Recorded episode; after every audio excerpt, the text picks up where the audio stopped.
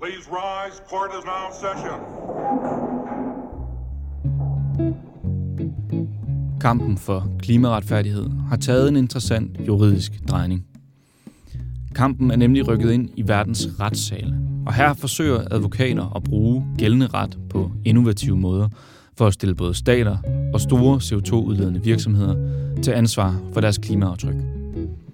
Faktisk er antallet af klimaretssager fordoblet siden 2015, hvor en markant del af den stigning er sket inden for de seneste to år. Og for hver sag, der går i retten, får advokater verden over skærpet deres argumenter og strategier, mens nettet strammes om de store udledere. Your argument is even if they didn't know everything, they knew enough. That's right. Men hvordan lykkes man egentlig med at dømme en virksomhed for en i øvrigt fuldt ud lovlig virksomhedspraksis, der så godt nok udleder en masse CO2? Og at markante stigning i antallet af klimaretssager udtryk for et retssystem, der er blevet for aktivistisk. Fighting climate change requires policymaking, not lawsuits. Det har jeg taget en snak med Vibe Garf Ulfbæk om. Hun er professor her på det juridiske fakultet, og så forsker hun blandt andet i erstatningsret og klimaretssager. Så må ikke hun kan gøre os lidt klogere på, hvad der er op og ned i den vilde udvikling, som klimaretssager har gennemgået de seneste år. Mit navn er Emil Tarvang. Velkommen til. Og også velkommen til dig, Vibe. Tak. Jeg tænker på at starte med at spørge dig, kan du lige sige lidt om, hvad det er for en udvikling, vi har set på klimaretssagsområdet her de seneste par år? Ja, den overordnede øh, udvikling, vil jeg sige, især er, at man har set en stor stigning i antallet af sager, som, som du allerede har været inde på, øh, og så er det også værd at bemærke, at, øh, at sagerne i stigende grad faktisk lykkes for sagsøgerne. Ja, og jeg kan forstå, at en del af de her sager på en eller anden måde benytter sig af erstatningsretten. Øhm, men det er vist ikke nogen helt simpel øvelse. Nej, det er ikke nogen øh, simpel øvelse, fordi øh, et af grundprincipperne i erstatningsretten, øh, det er jo, at man skal påvise, at der er kausalitet mellem øh, den skadevoldende handling, der er foretaget, og så det tab, som den skadelidte øh, står med. Og øh, lige præcis i sådan nogle klimaretssager er det ikke særlig nemt, fordi der er jo tale om skader, som sker med års forsinkelse, og der er også øh, en stor geografisk forskydning. Så nej, det er ikke nogen nem opgave. Nej, og så fristes man jo til at spørge, øh, hvordan ser de her sager så ud i praksis? Altså, hvordan lykkes det for advokaterne at komme omkring den her kausalitetsudfordring? Ja, altså man kan sige, at øh, udviklingen grundlæggende har, har fordelt sig lidt i tre faser. Der, hvor man startede, det var med den helt klassiske øh, erstatningsret, som vi kender fra tingsskadeområdet. Øh, og det er især i USA, de sager øh, har været ført. Og det, man prøvede på der, det var, øh, når man stod med øh, skader, som for eksempel bestod i, at øh, øh, dele af øh, landsbyer blev oversvømmet, og folk øh, mistede deres huse eller andre ting, som de ejede øh, på grund af voldsomme naturbegivenheder, så prøvede man at påvise, at disse naturbegivenheder skyldes øh, CO2-udledning, og øh, at man så måtte kunne holde de virksomheder, som bidrog til CO2-udledningen, øh, ansvarlige. Og og det var rigtig, rigtig svært, øh, og de fleste af de sager, de faldt netop på den her udfordring med at påvise kausalitet. Man kunne simpelthen ikke vise den sammenhæng mellem den enkelte virksomheds udledning og den konkrete skade, man stod med i sidste ende. Så, så de var svære at føre. Men så har udviklingen bevæget sig ind i det, man kunne kalde fase 2, øh, hvor man er begyndt at eksperimentere med nogle andre øh, tankegange. Og der ser i øjeblikket en meget spektakulær sag øh, for en tysk domstol, som øh, er rejst af en øh, peruansk bonde i øh, Peru, som øh, i øjeblikket er i den situation, at der er stor risiko for, at hans hus og hele hans landsby vil blive oversvømmet af en øh, sø, en bjergsø, der ligger øh, højt oppe. Og den sø, den, den bliver større og større, fordi der er nogle gletsjer i området, der smelter. Og den afsmeltning skyldes et forøget øh, CO2 i vores atmosfære. Men det, som øh, den her peruanske øh, bonde siger, er, at øh, hans ejendom er truet, og han har ret til i medfør af ejendomsretlige principper at kræve, at den negative indvirkning, eller den risiko for en negativ indvirkning, som er på hans ejendom, den hører op, og den, der har skabt den negative indvirkning eller risiko, også skal betale for de nødvendige afværgeforanstaltninger. Så man kan sige, at det er lidt en kombination af en ejendomsretlig tankegang og en erstatningsretlig tankegang. Men man kommer ud over problemet med kausalitet, fordi her skal man bare vise, at en bestemt virksomhed generelt bidrager til, at der er forøget CO2 i vores atmosfære. Og det er nemmere, end at skulle påvise en konkret skade. Så når vi til den tredje fase. Hvad, hvad er det for en udvikling, vi ser der?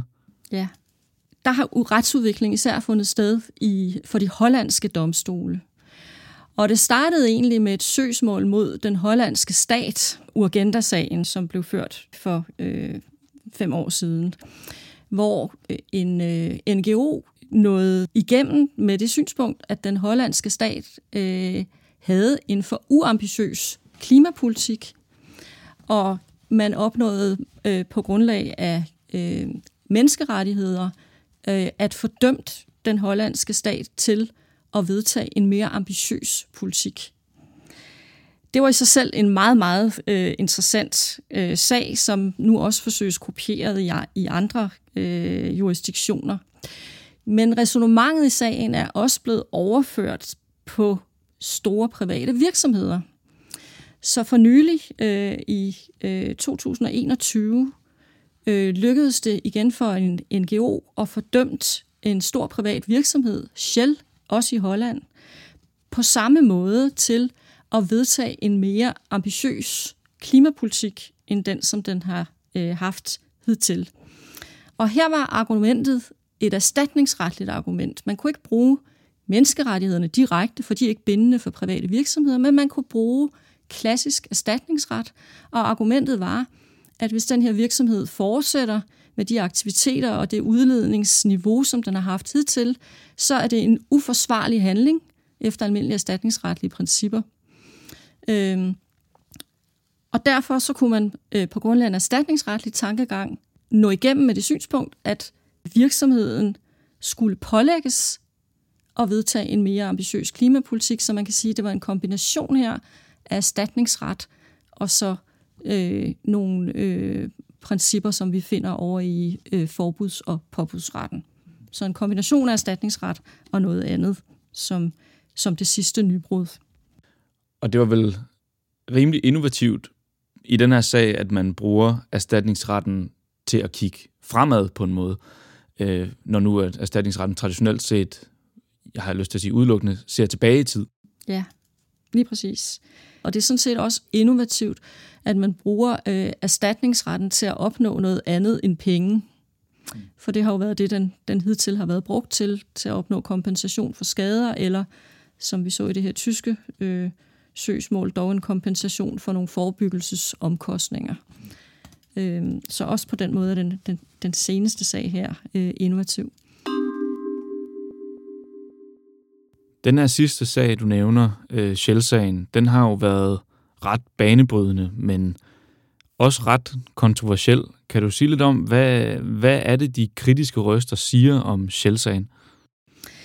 Ja, altså der vil nok være mange, øh, som, øh, som har det synspunkt, at, øh, at domstolen ved at øh, nedlægge sådan et forbud, eller rettere sagt tvinge virksomheden til at, at vedtage en politik, som er mere øh, klimavenlig, i virkeligheden begynder at bevæge sig ind på et område, som er et politisk område. Øh, og derfor så, så vil synspunktet være, at, øh, at det bør domstolen slet ikke beskæftige sig med, fordi det er i virkeligheden lovgivers gebet, som, som domstolene herved øh, bevæger sig ind på. Det er sådan en, kan man sige, helt underliggende diskussion, som man finder i, øh, i, i, i rigtig mange af de her øh, klimasøgsmål. Er det sådan en, en klassisk diskussion mellem politik og jura, eller er det også nyt? Man kender godt diskussionen fra andre områder også, at der er en grænse for, hvor langt øh, domstolene øh, kan gå Øh, og og øh, man har jo diskuteret blandt andet på det menneskeretlige område, om domstolene nogle gange bliver for aktivistiske, øh, som man siger. Så man kender godt diskussionen. Den er meget tydelig, kan man sige, i øh, klimasøgsmålene. Her til sidst kunne jeg godt tænke mig at spørge dig lidt til forskningens rolle i den her udvikling. Hvordan tænker du, at den juridiske forskning kan bidrage til udviklingen af det her område?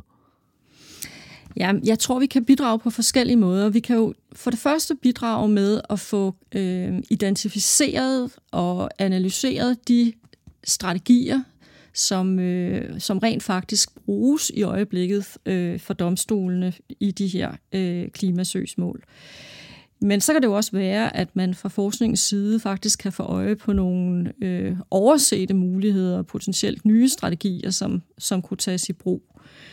Øh, og så øh, mener jeg, at vi som, som det tredje øh, og sidste selvfølgelig også har en væsentlig rolle i at påpege, øh, når der er nybrud, øh, og hvornår der i sådan nogle sager her brydes med øh, grundlæggende retlige principper, og sætte, øh, og sætte det til debat, om det er en, en god eller en dårlig idé. Vibe, mange tak, fordi du kiggede forbi. Selv tak.